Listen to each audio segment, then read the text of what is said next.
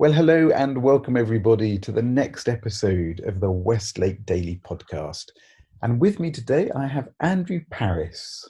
Good morning, or good morning, everyone. Andrew, for those who don't know you, just tell us where are you from? What are you doing in Switzerland? I'm a native Californian, actually born in Hollywood, and I am now for three and a half years in Switzerland with MEDAIR, Christian uh, humanitarian NGO, and working on process excellence and a number of other topics. Wow. Andrew, I think you're the first person I've ever met from Hollywood. Yeah, that's probably the case for most people. most many people want to think they're from Hollywood, but uh, no, I was actually born there. In case you couldn't tell. Yeah, a true star. And Andrew, we're going to talk about something. You were listening to the podcast by Inga on the five love languages, and yep. that got you thinking, didn't it? It did. I've known the five love languages for a number of years and have applied them with my family. And we even were working on them after listening to Inga's podcast. But it got me also thinking about some different ways in which we show love, maybe from a different perspective. Okay, tell us about those. And you've come up with a nifty title for it as well. Yeah, well, picking up on the five love languages, I call these the five love sandwiches. Is that the only word that rhymes with the language? It's the only word that has three syllables and that actually rhymes with love languages. Yeah. Okay, so tell thought, us about the love sandwiches. Yeah. Well, what is a sandwich? It's something that happens between two slices of bread. And in this case, the five love sandwiches are about what happens between two people. So that was kind of connection in, in addition to the terrible pun. Indeed. But in any case, there are five things that basically, from a little bit different perspective, that help us think about what are the things that make a loving relationship work. So the first one is priority. And in this case, it would basically be that the person that I have this relationship with is more important to me than other people, more important than other things. I take time to be with them, to do things for them, to express these five love languages because they're important to me. It also includes faithfulness, the idea that uh, I don't just go off and find someone else when something better comes along. So that would be number one priority. Number two?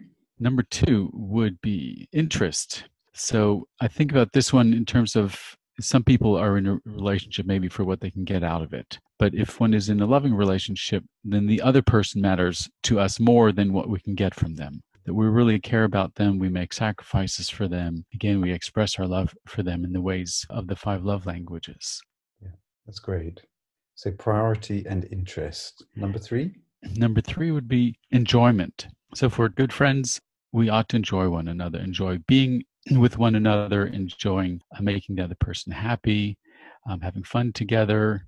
Obviously, on the romantic side, that's going to be part of it as well. But simply between two friends or between any two people where there's a loving relationship, there's a mutual enjoyment of one another and who the other person is and, and uh, how they act and how we act. Yeah. And that goes much deeper and lasts much longer than that tingly feeling that people call love. Yes, yes, yes. But it's a part of it. Indeed. Number four. Number four has to do with growth. And this is not just where we are at this moment, but thinking about the other person in the future and who they can become and, and how are they developing, changing, and growing and, and wanting to be part of seeing the person grow, seeing them develop, seeing them flourish, inspiring and helping them to uh, become what they can become in Christ, in God, and with the capabilities and gifts that God's given them. Yeah, that's great, isn't it? Love is not about suffocating the other person. Yep, yep. It's about uh, growing them, setting them free, even Indeed, times. See themselves, yeah. Okay, and number five. Number five would be honor or humility. This has to do with how we view the other person related to ourselves. We again, it has to do with putting their interest before ours, learning from them, serving them, forgiving them, wanting them to be honored and glorified rather than myself being glorified or always treated with such high respect, but treating others with respect and honoring also the roles that two people may have in the relationship. Well, these are great, Andrew, and what a sandwich feast. Just tell us, which of those are you particularly working on at the moment or are speaking to you that you're seeking to address in your own life and your own relationships? Yeah, to some extent, I'm trying to work on them all.